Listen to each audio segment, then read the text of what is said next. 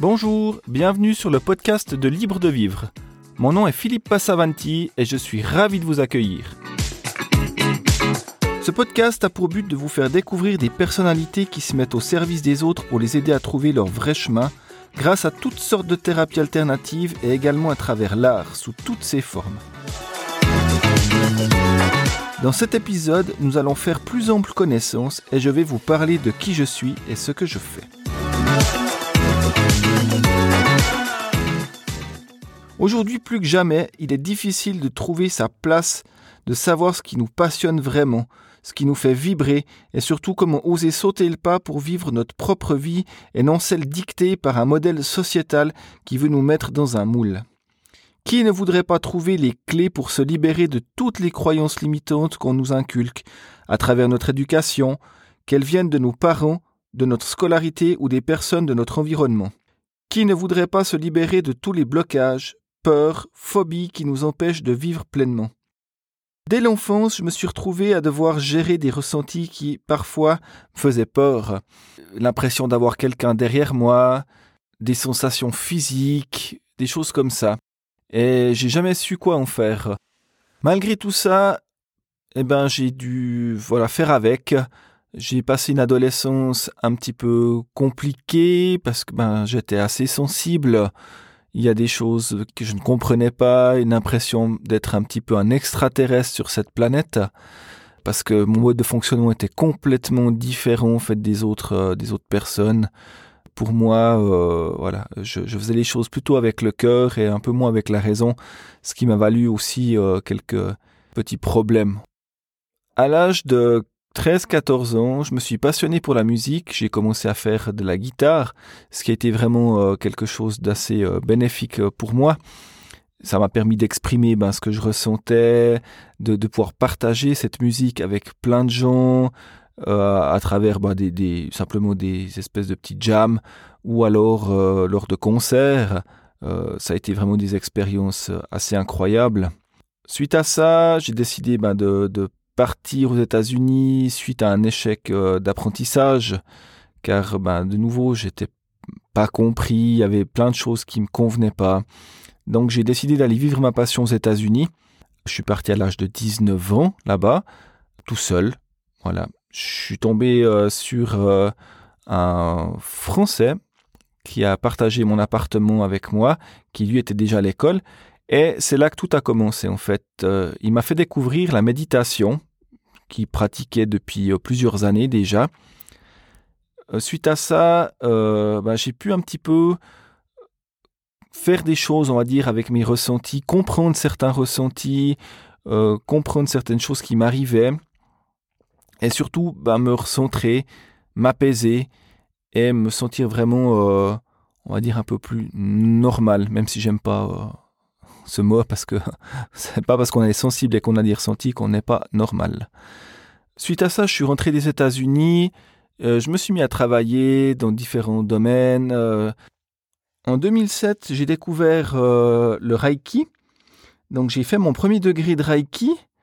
Euh, suite à ça, je me suis intéressé pour faire mon deuxième degré. La prof que j'avais de Reiki, en fait, euh, pratiquait également la médiumnité. Et vu que je suis quelqu'un de très curieux, je me suis dit, bah, tiens, allez, essayons. Et j'ai participé à un séminaire en fait, de médiumnité intensif. Ça a duré une semaine complète à Estavayer, dans un super manoir très joli. Et là, j'ai rencontré des, vraiment des personnes incroyables. Il s'est passé des choses incroyables aussi là-bas. Euh, suite à ce séminaire euh, qui, qui m'a vraiment ouvert, on va dire, euh, l'esprit, enfin l'envie de, de vouloir comprendre ces choses, de vouloir faire quelque chose, en fait, de tous ces ressentis et tout ça, euh, j'ai décidé de faire mon deuxième niveau de Reiki. Donc j'ai fait ce niveau avec cette même prof que j'avais pour la médiumnité. Et euh, ça m'a ouvert pas mal de choses, mais une fois de plus, j'étais un petit peu, euh, comment dire...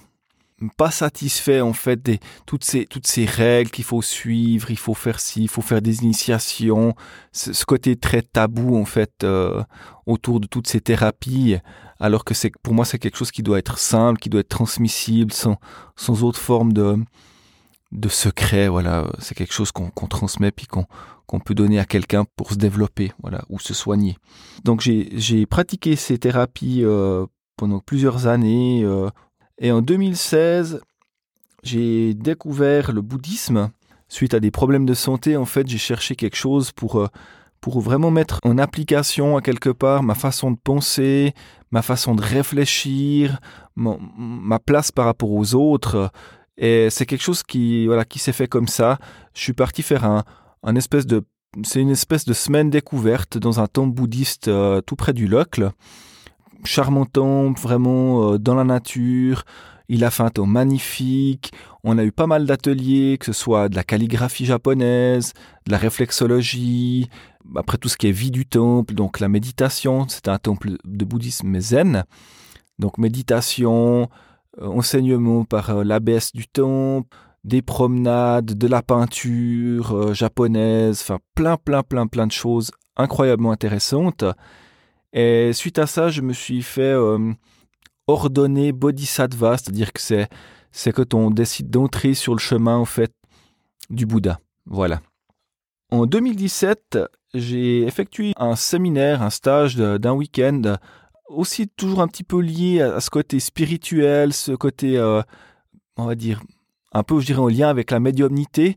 J'ai fait un stage de passeur d'âme avec deux personnes qui sont absolument euh, géniales, euh, dont une que j'avais rencontrée, qui était justement une des profs aussi, qui avait pendant le séminaire de médiumnité que j'avais fait euh, en, en deux mille sept. Ça m'a permis, en fait, de, de me rendre utile, de, d'aider des personnes, euh, des âmes, on va dire, à... à aller vers la lumière et puis euh, à comprendre aussi, ben voilà, euh, pas qu'elles, enfin, comprendre qu'est-ce qu'elles font ici, euh, qu'elles peuvent sans autre euh, aller plus loin. En deux mille vingt, j'ai découvert l'E F T, qui signifie Emotional Freedom Techniques en anglais, ce qui veut dire technique de libération émotionnelle, parce que je cherchais quelque chose de plus, euh, comment dire, physique, c'est-à-dire physique mais avec le corps. Souvent les gens quand on fait du Reiki, pardon, ils trouvent que ça, ça enfin ils comprennent pas comment ça peut fonctionner alors qu'on ne les touche pas. On fait aucune manipulation, on masse pas, on, on impose simplement les mains et l'énergie fait le travail en fait pour nous. On est simplement un canal euh, de l'énergie et l'énergie se charge d'aller là où il y en a besoin pour faire le travail de guérison, que ce soit sur le plan euh, physique, euh, spirituel, euh, Et donc, suite à ça, euh, je me suis posé la question, voilà, qu'est-ce qui pourrait me convenir qui soit à la fois un peu plus tactile, qui soit simple à utiliser, que je puisse transmettre aussi aux gens et surtout bah, qui soit efficace, qu'il y ait des résultats vraiment prouvés scientifiquement, enfin qu'il y ait des preuves que ça fonctionne réellement.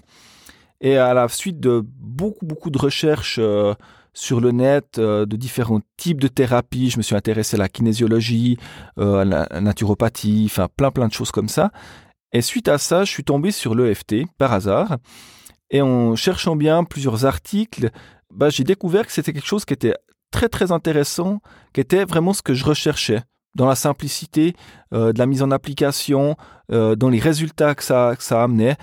Et euh, je me suis renseigné là-dessus, je suis allé voir vraiment euh, à fond ben, qui avait créé, comment ça fonctionnait.